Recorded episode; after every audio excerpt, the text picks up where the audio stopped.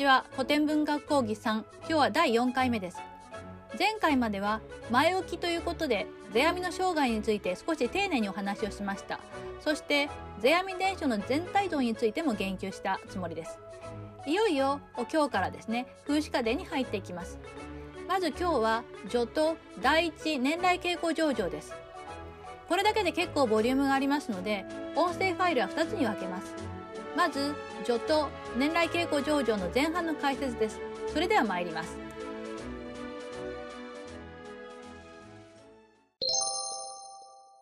ここから先はまとまりごとに本文を音読しその後で解説を加えていく形で進めていきます。まずは序からです。それ猿学延年のことわざ。その源を尋ねるにあるいは仏在所より起こりあるいは神よより伝わるといえども、時移り、世隔たりぬれば、その風を学ぶ力及びがたし。近頃、万人のもて遊ぶところは、水古天皇の行に、聖徳太子、肌の狡猾に仰せて、かつは天が安全のため、かつは諸人家楽のため、66番の遊園をなして、猿学と合成しよりこの方、世々の人、不月の刑を買って、この遊びの中出しとせり、その後、かの狡猾の演奏、この芸を相次ぎて、春日、比叡の神職たり、よって、和州、豪州の友柄、両者の人事に従うこと、今に盛んなり。されば、古きを学び、新しきを称する中にも、全く風流を横島にすることなかれ。ただ、言葉癒しからずして、姿有限な乱を受けたら達人とは申すべきが。まず、この道に至らんと思わん者は、非道行ずべからず。ただし、華道は不月延年の語りなれば、最もこれを用うべし。およそ、若年よりこの方、見聞き及ぶところの稽古の上場、大概印置くところなり。一つ、公職、爆役、大衆、三十回、これ、個人の掟なり。一つ、稽古は強かれ、常識はなかれとなり。この部分は風刺家電全体の色に相当します。で、えー、猿学園ね、まあ、今私たちが能と言ってる、まあ、芸能ですね。で、この起源について、その源、ルーツを、まあ、尋ねてみた。すると、仏大書、すなわち、まあ、インド説と、えあるいは神よ、えー、日本の神話の時代、えー、その二つの説があった。だけれども、お何分ですね、古い時代の話で、もう今から何世紀も前のお話であるので、で、その風、そのルーツがどんなものであったか、あということを忠実に再現するっていうのは、あもう自分たちにはそんな力はないのだと、えー、こういうふうに述べています。だけれども、まあ現在ですね、えー、万人すべての人が、えー、非常に愛好する芸能ということであれば、これはもう自分たち、猿学の脳以外ないのだということで、ここからがですね、猿学の脳のルーツであります。で、それを世阿弥はどのように言ってるかというと、聖徳太子がですね、秦野狡猾という人に命じて作らせたのが、まあ、猿学で。これは、天下安全、要するに、天下すべての民が安全に暮らせるようにということと、それから、えかつは諸人家楽、え娯楽を目的として、で、え、66のですね、え、パートの演技や遊びを作り出して、で、これを猿学と呼んだ。え、それがそもそもの始まりなのだと。えー、なここんな風に言ってます。で、それ以来ですね、えー、その代々の、まあ、先輩たちが、自然界の面白いこととか、あるいは人間の感情をこれにかわ重ね合わせて、で、えー、芸の、まあ、その、表現を熱いものとして、楽しみを深いものとする、そういった仲立ちとしてきたんだと。えー、このように述べていて、要するにここで何を世阿弥が言ってるかっていうと、これはまた後の方の伝書にも出てくるんですけれども、脳のルーツというのは、え聖徳太子が肌の狡猾に命じたっていうすごくこう、由緒来歴のあるものなのだ。えということが、ここで一番のポイントとなっているというわけです。で、さらに続くのですけれども、その後、この肌の狡猾の子孫がですね、もっぱらこの芸を引き継いで、で、え例えば春日神社とか、あるいは、大見の日吉神社の神職を務めている。で、こういった、大和とか大見の仲間たちが、この二つの神社の祭礼に、まあ、あの、奉仕して、で、我々の芸能すなわち、猿楽の能を演ずること。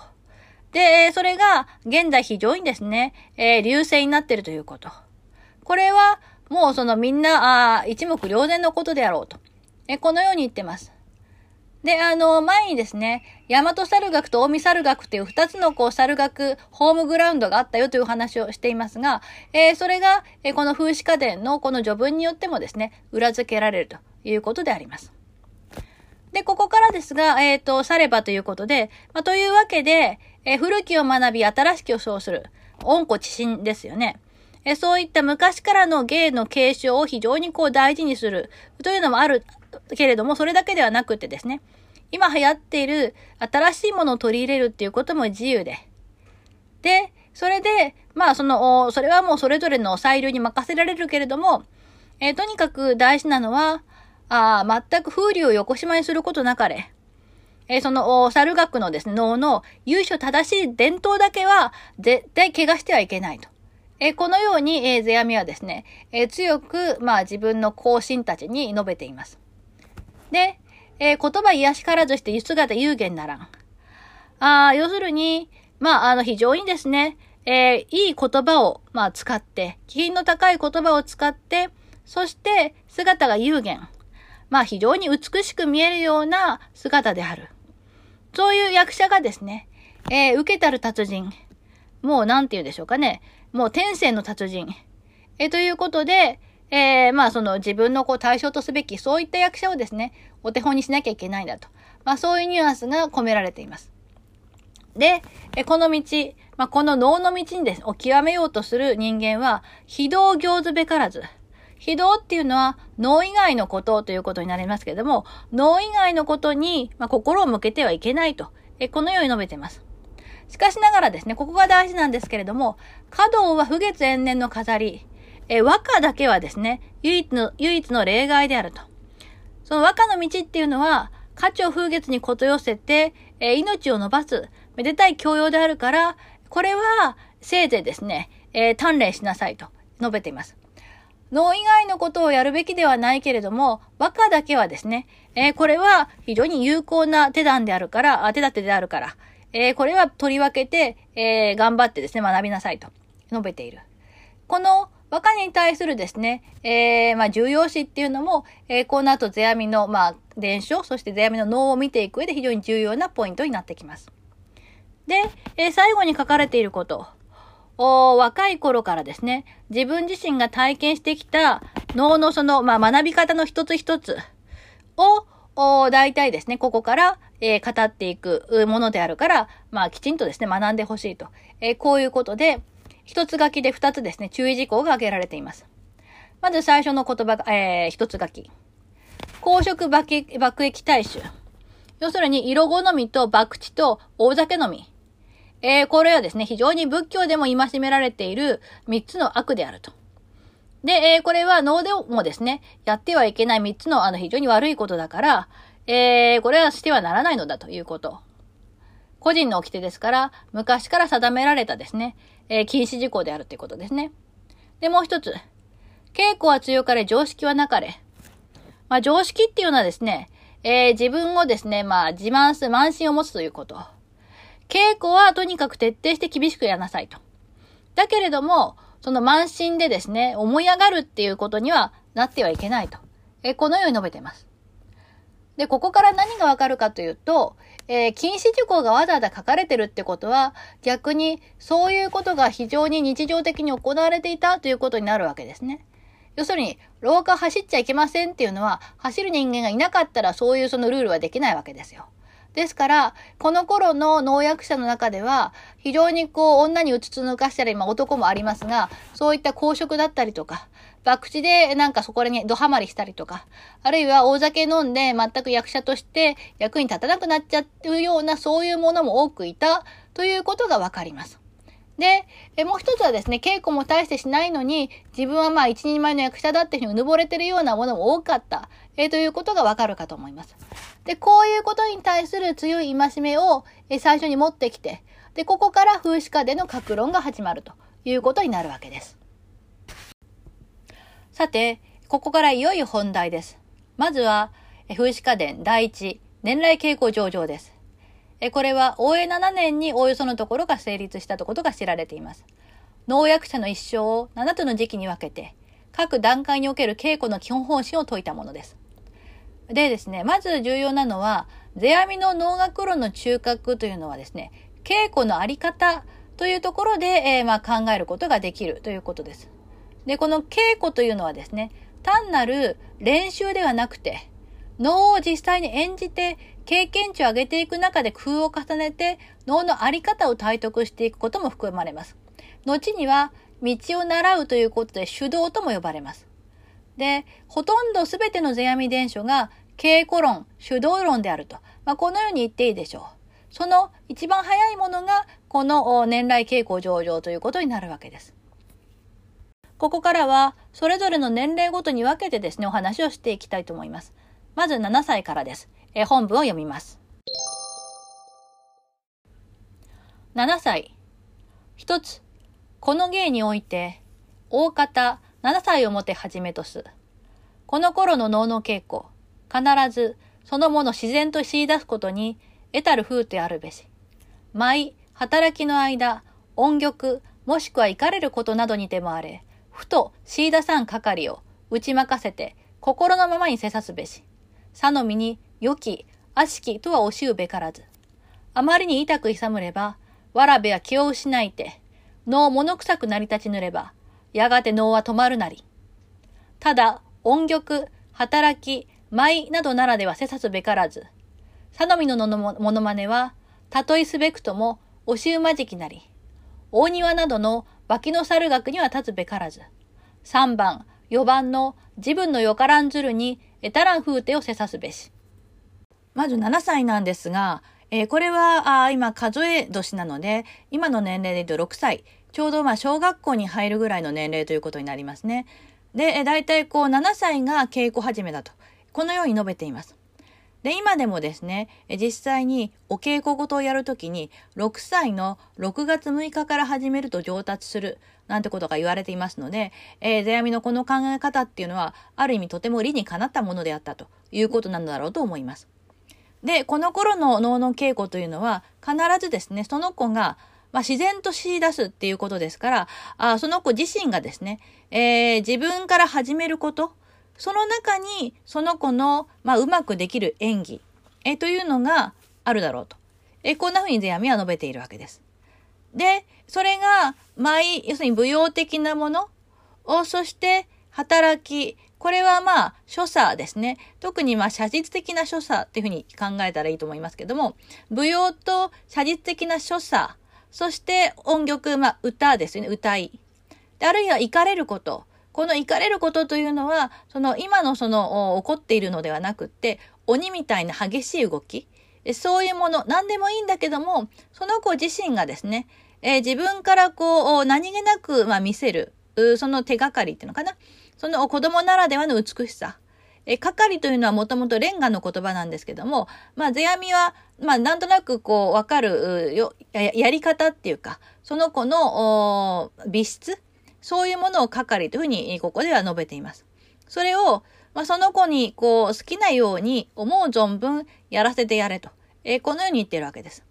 で、NG として、そのあれこれですね、これ、これがいいよとか、これはダメだよっていうふうに教えてはいけないんだと。こんなふうに述べています。どうしても大人は、まあ、小さい子が何かやってると、ここをもっとこうやったらいいよとか、これはダメだよっていうふうにこう注意してですね、指導したがるんだけども、そういう押し着せの指導はいけないと。えこういうふうにゼアミはここではっきり言っています。で、どうしてかっていうと、あれこれ大人がですね、褒めたり、まあ褒めるのはいいんだけども、ダメ出しをするとですね、子供はすっかりこう気を失う。これは失神するとかいうことではなく、やる気をなくしてしまうということです。やる気をなくしてしまって、脳がまあ、脳をやるのが嫌になっちゃう。もういいやっていうふうな気持ちになっちゃう。その結果、そこでですね、脳は止まる。まあ、この脳っていうのは脳の芸っていうことなんですけども、脳の芸がもう死んでしまうと。えー、そういうことになっちゃう。だから、まあ、とにかく、6歳ぐらいの小さいうちはですね、その子がやりたいようにやらせてやんなさいと。えー、こういうことをゼアミは、まあ、あの、声を大にして述べているわけです。で、えー、それをもうちょっと具体的に言ってるわけなんですが、子供には何をやらせていいのかということです。で、そこから音曲、その歌いと働き、その写実的な所作、そして舞踊、その3点以外はやらせてはいけないと、このように述べています。えー、で、サノミのモノマネ。大和猿楽はモノマネがお家芸だったっていうことを以前お話をしていると思いますけども、そういうですね、例えば、まあ、あの、女の人のモノマネとか、そういう所作的なものではない部分は、たとえその子ができたとしても教えてはいけないんだと。要するに、能の骨幹というのはですね、えー、能はあくまでも、まあ、ミュージカルですので、歌いと、所作と、そして舞踊、これが骨なのだから、小さいうちはそこをきちんと身につけさせなきゃいけないんだよと。え、こういうことですね。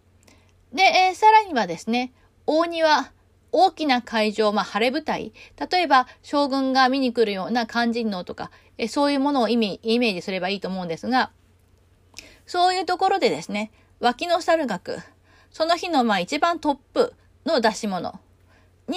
えー、子供を出すべきではない。えっ、ー、と、ちなみにその子供の役者、今でいう子役を能では小型というふうに言ってます。えー、小型を大きなですね、えー、会場で、えー、一番最初にやる演目に出すなんてことはやめなさいと。これなんでかっていうと、まあ舞台に立ったりする人はわかると思いますが、あの、まだ全然会場が温まっていない。要するに観客との間に、ある種のこう、まあ空気が出来上がっていないところに立つってのは非常に怖いことじゃないですか。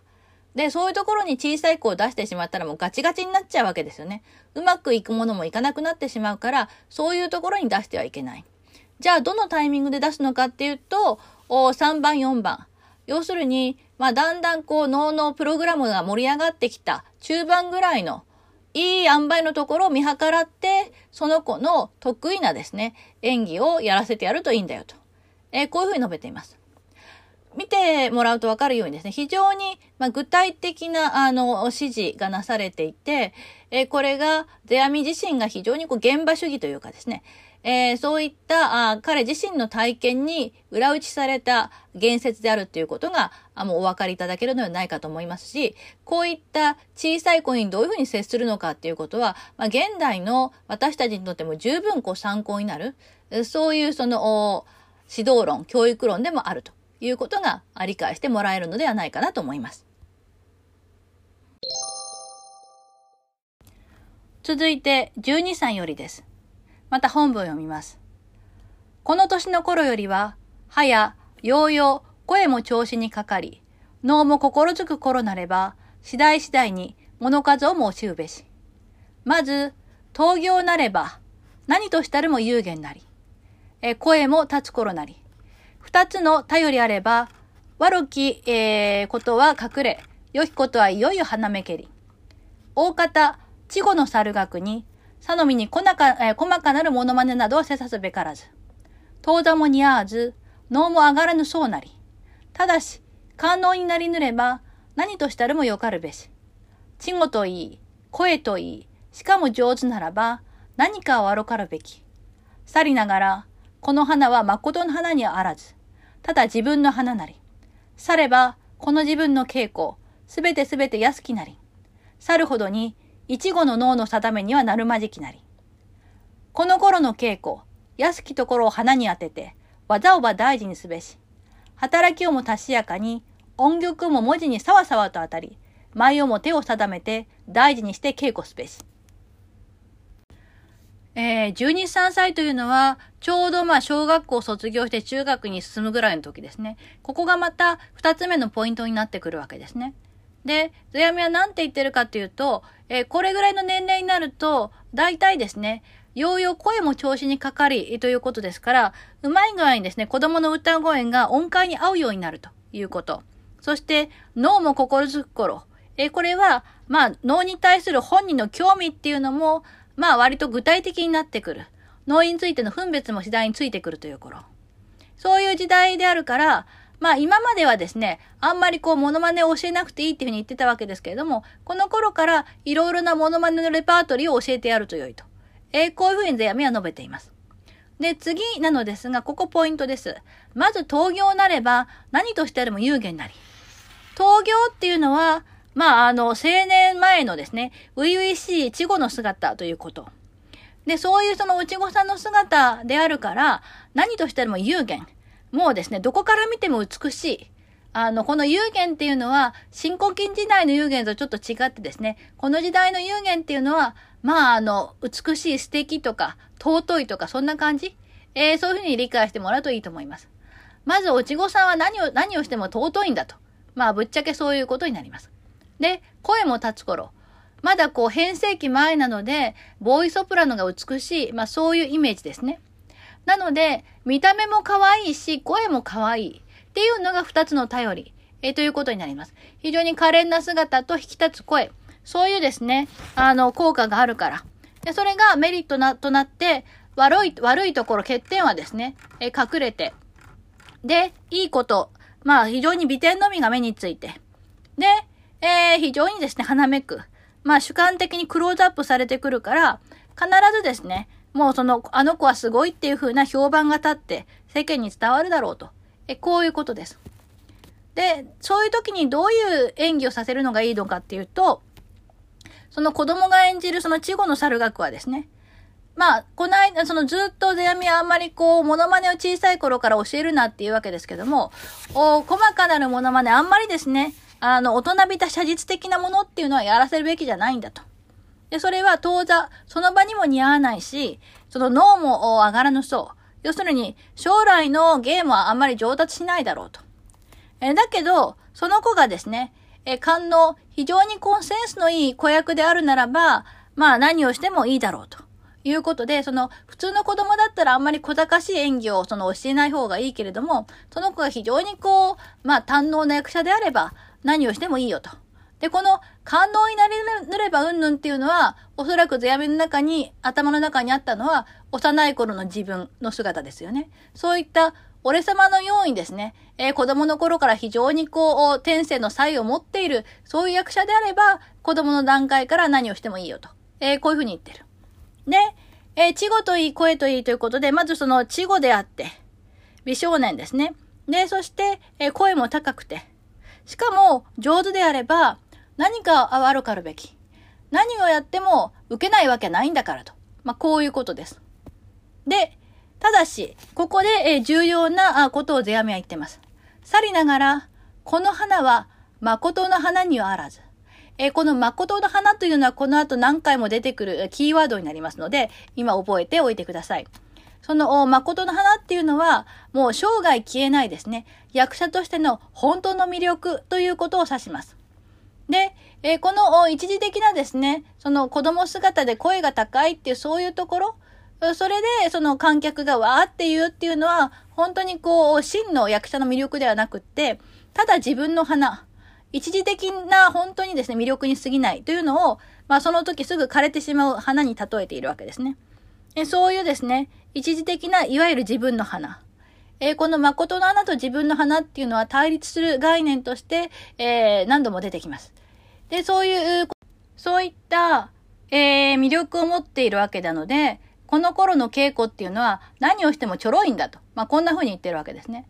でも逆にそういう、まあ非常にこう、身体的なメリットによっているものなので、一語の脳の定め、えその役者がですね、え、生涯どれぐらいの脳のスキルを身につけられるかっていう脳の善悪を判定する基準にはならないだろうと。え、このように言っていて、その魅力のある、まあ子供の役者に対してですね、え一方で、まあそれはありだと言ってるわけですけども、それをもってですね、その子がその後どうなるかっていうことはわからないんだよと。だから慢心するなと。えー、このようなことをま述べています。で、最後に、この自分の稽古について、安きところを花に当ててっていうことで、容易に効果が上がる点を、ま、花として割り切って活用して、で、その陰ではですね、技をば大事にすべし、えその技術をちゃんと鍛えなきゃいけないんだと。で、このように言っていて、働きをもたしやかに、えー、要するに、ちゃんとこう技術的なこの動きもしっかりして、で、歌いの方もですね、文字にさわさわと当たり、滑舌を良くして、一語一度はっきり発音して、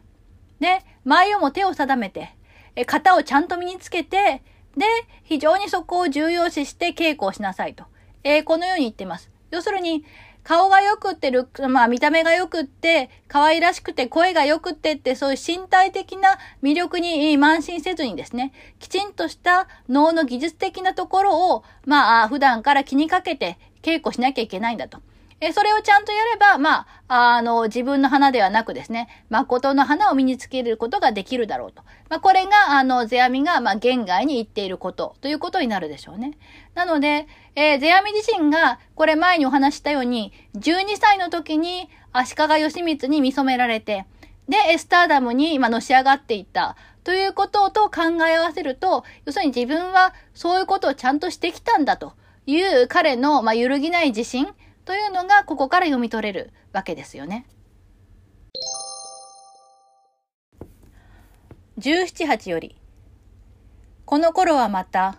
あまりの大事にて稽古多からずまず声変わりぬれば第一の花うせたり体も腰高になればかかりうせて好きし頃の声も盛りに華やかに安かりし自分の移りに手立て旗と変わりぬれば気を失う。結句、見物種もおかしげなる景色見えぬれば、恥ずかしさと申し、かれこれ、ここにて退屈するなり。この頃の稽古には、ただ、指をさして人に笑われるとも、それをば顧みず、うちにては、声のとずかんずる調子にて、よい、暁の声を使い、心中には眼力を起こして、一語の境ここなりと、生涯にかけて脳を捨てぬりほかは稽古あるべからず。ここにてすれば、そのまま脳は止まるべし。総じて、調子は声によるといえども、王式、万式をもて用うべし。調子にさのみかかれば、身なりに癖いでくるものなり。また、声も年寄りて損ずるそうなり。先ほどの12歳よりのところではですね、あの、誠の花ではなく自分の花なんだっていうことをゼヤメは言ってましたけれども、17、8、ちょうどまあ、あの、大学に入るぐらいの年齢ということになりますが、まあ、全くこう、勝手が違うんだっていうのがここで語られていることです。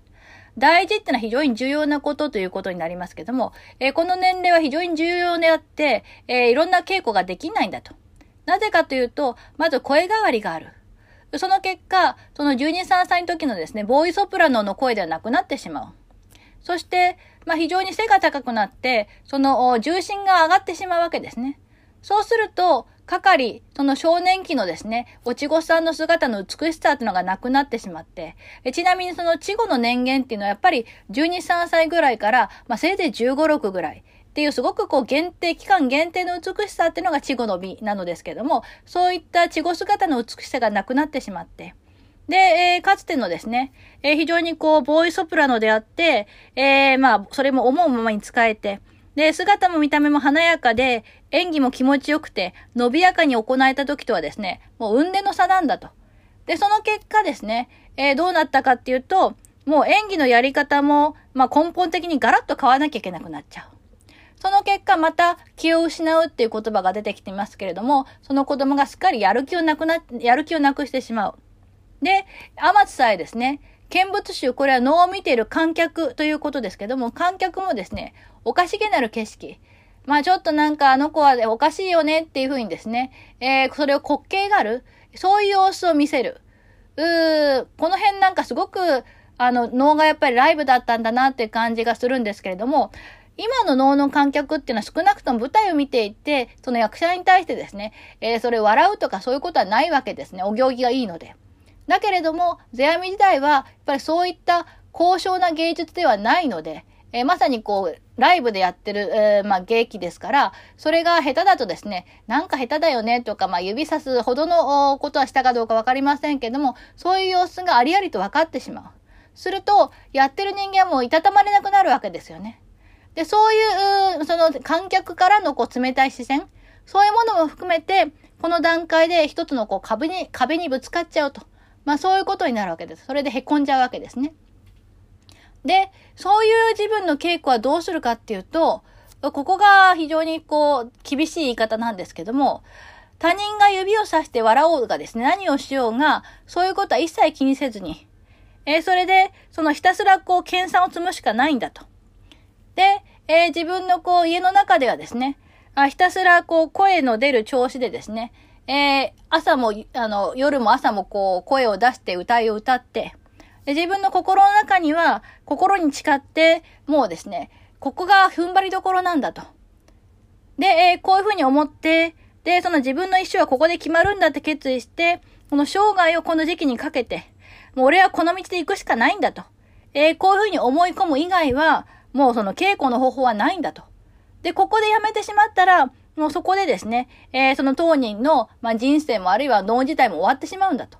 えー、ものすごくその厳しいことをですね、17、8ぐらいの、まあ、あの、稚語の魅力を失ったあ役者にぶつけているということですね。で、これもまたおそらく、ゼアミ自身が嫌というほど味わった、え、そういうですね、苦い思い出がここに今反映されているのだろうと思います。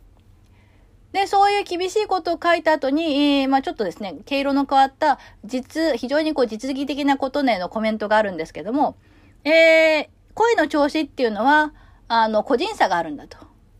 だけれども、まあその王式調と番式調っていうのが基準になる。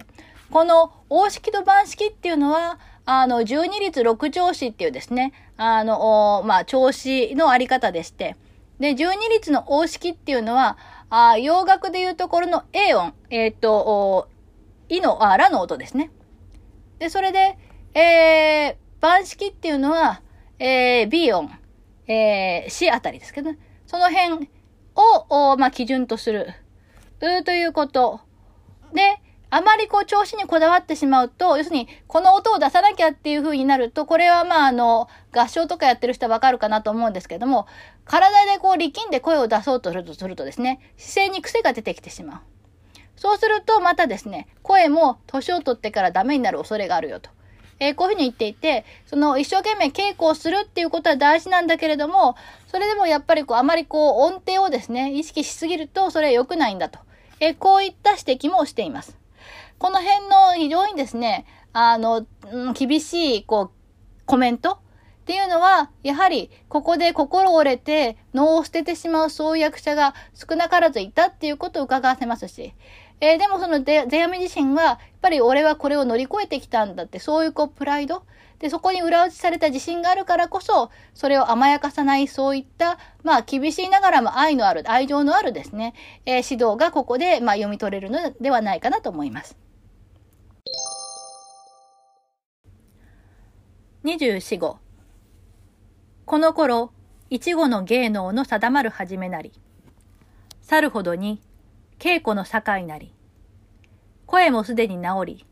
体も定まる自分なり。されば、この道に二つの家宝あり。声と身なりなり。これ二つは、この自分に定まるなり。年盛りに向こう、芸能の生ずるところなり。去るほどに、よそめにも、巣は上手いできたり、とて、人も目に立つるなり。元名人などなれども、当座の花に珍しくして、立ち合い勝負にも一旦勝つときは、人も思い上げ、主も上手と思いしむるなり。これ、返す返す、主のためあたなり。これも、誠の花にはあらず。年の盛りと、見る人の一旦の心の珍しき花なり。誠の目利きは磨くべし。この頃の花こそ、初心と申す頃なるを。極めたるように主の思いて、はや猿学にそばみたる臨絶をし、至りたる風景をすること、浅ましきことなり。たとえ人も褒め、名人などに勝つとも、これは一旦珍しき花なりと思い悟りて、いよいよモノマネをもうすぐにし定め、名を得たらん人にことを細かに説いて、稽古を癒ましにすべし。されば、自分の花を誠の花と知る心が、真実の花になお遠ざかる心なり。ただ、人ごとに、この自分の花に迷いて、やがて花の薄るをも知らず、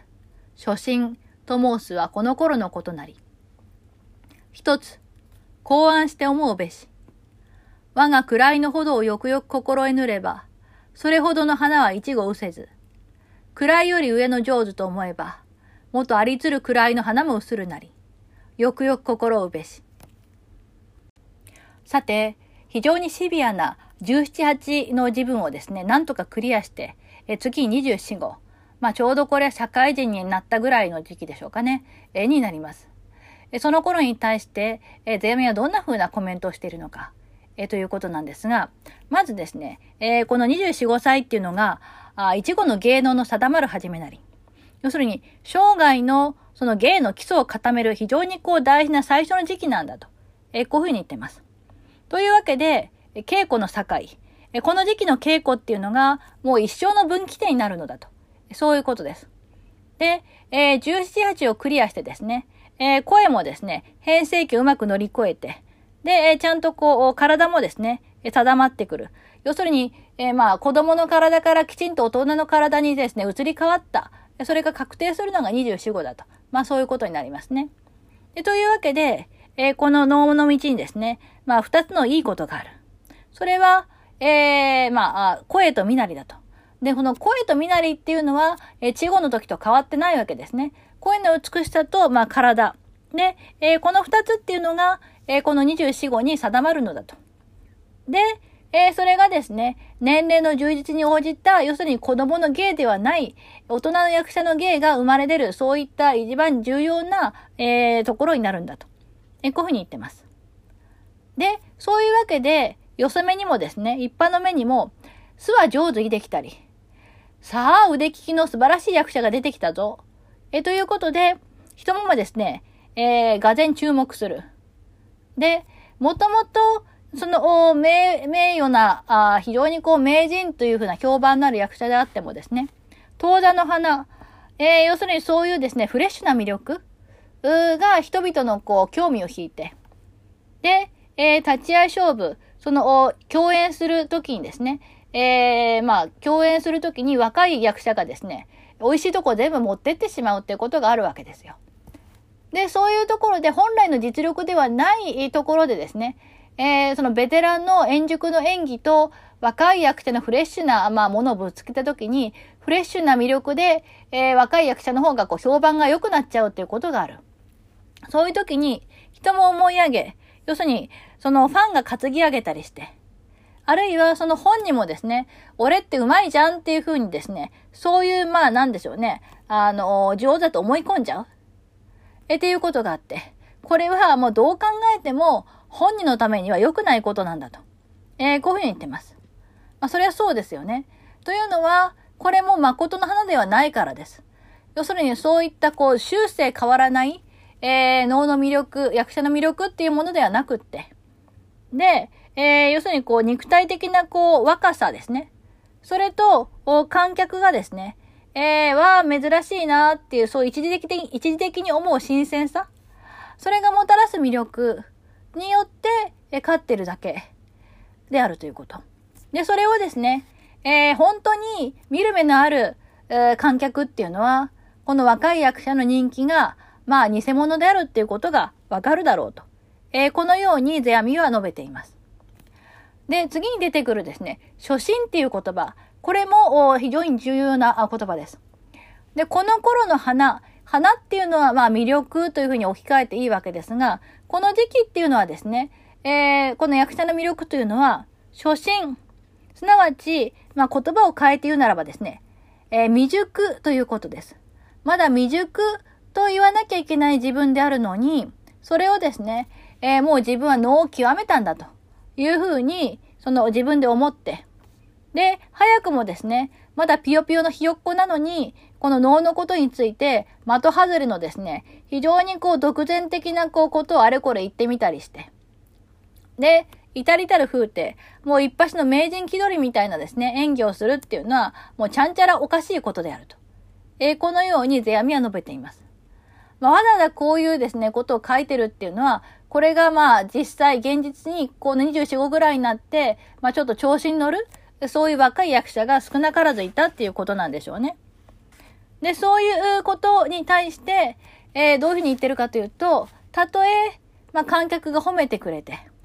で、えー、名人なんかに、まあ、勝ったとしてもですね、えー、それは、まあ、あ本当は、あ一旦の珍しき花。要するに、もう一時的な珍しさが生んだ魅力で勝ってるんだと。こういうふうに、えー、きちんとこう理解をして、で、ますますですね、えー、その脳のモノマネなんかも、えー、きちんとこう稽古して、で、えー、名声を得ているですね、非常にこう名人っていう評判を得ている人に、ここはどうやったらいいですかっていうことを細かく質問をして、で、ますます稽古しなきゃいけないんだと。で、そういうふうに、えー、稽古することが大事なのに、自分の花、さっきの以前出てきた自分の花ですね。その時の本当にこう、一時的な魅力っていうのをずっと続く誠の魅力だと。えー、こういうふうに勘違いする。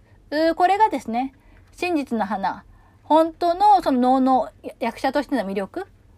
これにますます遠ざかることなのだと。えー、このように述べてます。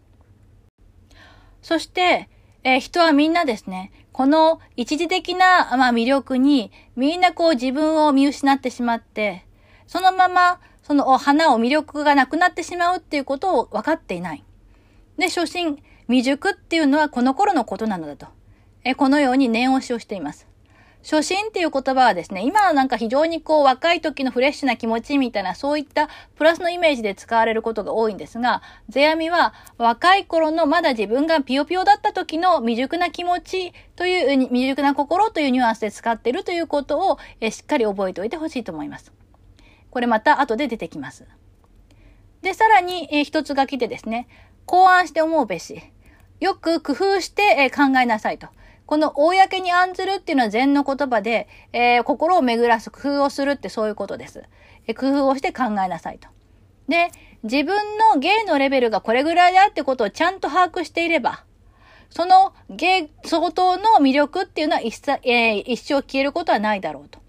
ところが、その自分の実力以上の上手だっていうふうに勘違いしていると、もともとあった芸がですね、レベル7ぐらいだとしますよね。レベル7ぐらいの役者が自分は10ぐらいの、まあ、実力持ってるんだった。こういうふうに勘違いしてしまうと、元あった7相当の魅力もなくなってしまうと。まあ、こういうことです。これをよくよく理解しておけと。えー、こういうですね、えー、ことを世阿弥は述べています。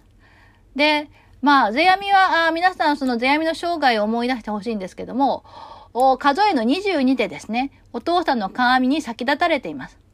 で、それから、まあ何年か、非常にやっぱりあの、苦しい時代を経て、それで、えー、彼自身がまた世に出たっていうことがおそらくあったんでしょうね。で、そういう時に、みんなにチヤホヤされたりしたけれども、まあ彼自身は、えー、そこでうぬぼれることなく、慢心することなく、えー、ひたすら稽古を積んで、で、えー、まあ、ちゃんと誠の花を獲得したんだって、そうやっぱりこのあたりにも、世阿弥の、まあ、自分はきちんとやるべきことをやってきたっていう、揺るぎない自信が、あ見て取れる、かと思います。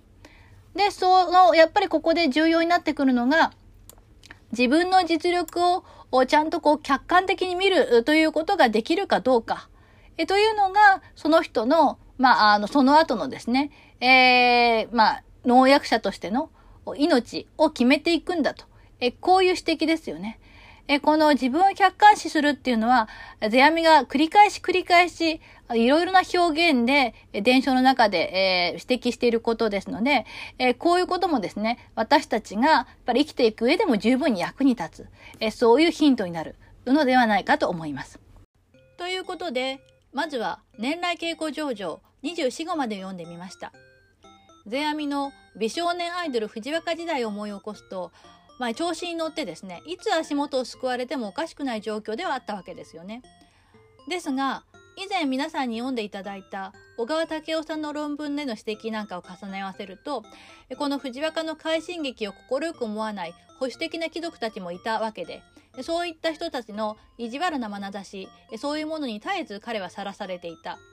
そのようなシビアな観客の存在だとかあるいは父親の鏡をはじめとするベテラン役者の存在そういうものが自分を絶えず客観視するそのような習慣を世阿弥に身につけさせたと、まあ、そういうことなのかもしれません。えー、このファイルはひとまずここまでで後半部に続きます。